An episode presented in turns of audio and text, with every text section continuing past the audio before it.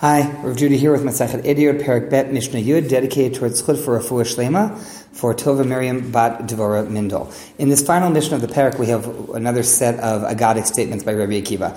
Rabbi Akiva also said that there were five things that tend that have a 12 month span to them. One, Mishpat Dor Chodesh. Uh, the flood of the world that was to destroy the generation of the flood. Uh, Noach was on the ark with his family, etc. Uh, that was a 12 month flood. And actually, it's very interesting. If you read the commentators, they go through how the Torah tells you when the, where the floodgates open, the waters of the deep, the rains from above, and when it all finished, and it was a little over a year. But the commentators point out that it's 11 days more than a year, and that a solar year is 11 days more than a Jewish year.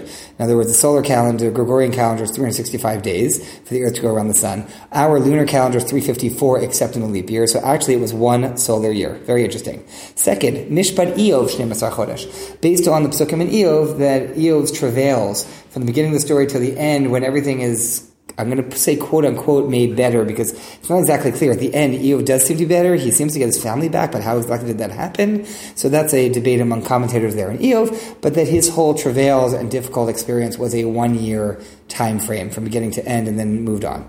Mishpat HaMitzriyim uh, that actually the the experience of leaving Egypt, not just leaving but specifically the plagues in Egypt, was a 12 month ordeal for the Egyptians, meaning from the first plague of blood, which came shortly after Moshe went to Paro and said, let them go, and Paro said, oh yeah, let them, you know, to quote Yul Brynner, let them make bricks without straw, uh, which is really quoting the Torah. So uh, that now they're going to make bricks without straw, they needed to then go look for straw. Well, when is straw around?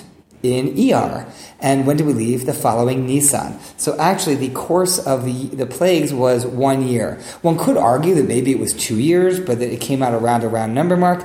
But according to this Mishnah, it's, it's one year from the time the first plague until the plague of the firstborn and the going out from Egypt. So 12 months.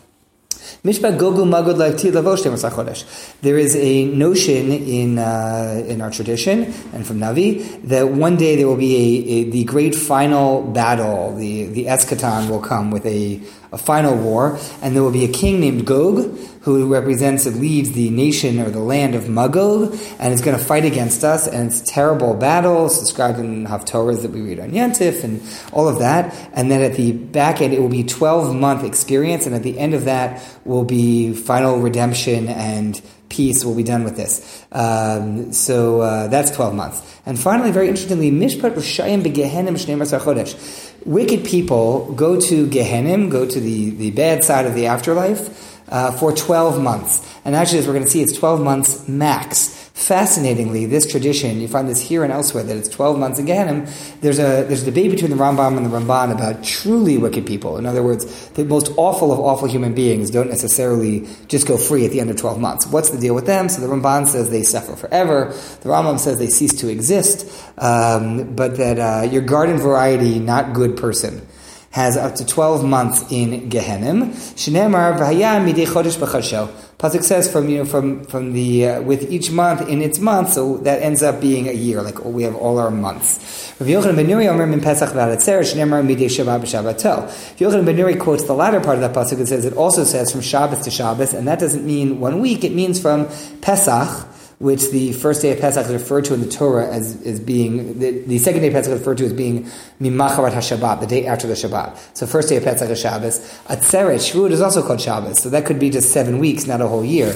But it's from here, interestingly, that we get the idea that uh, one says Kaddish potentially for a year. Because one of the things that's going on in Kaddish is to give merit. And if God forbid a person is in Gehenna for a year, so this is a merit for them. Uh, the Kaddish is being said daily, Heshmei Rabbah, etc., for a year. However, chas v'shalom to say that my loved one would God forbid be in Gehenna for a year, maybe your loved one was, not mine. So we sort of have a, what you call like a gentleman's agreement that we all stop saying Kaddish after 11 months. In point of fact, if one knew that this person was actually a wicked person, uh, and other people in community wouldn't be tracking it, uh, to see that it was that you've crossed the 11 month mark and it's an extra month of schut. So I once heard from Rav Schachter, he told me that uh, it would be okay to say Kaddish for 12 months. I was just curious because I was learning this. It would be okay to say Kaddish for 12 months for such a person, but you, you don't want to embarrass them in public. And, you know, thank God my my relatives that have passed are good people uh, hasn't been an issue.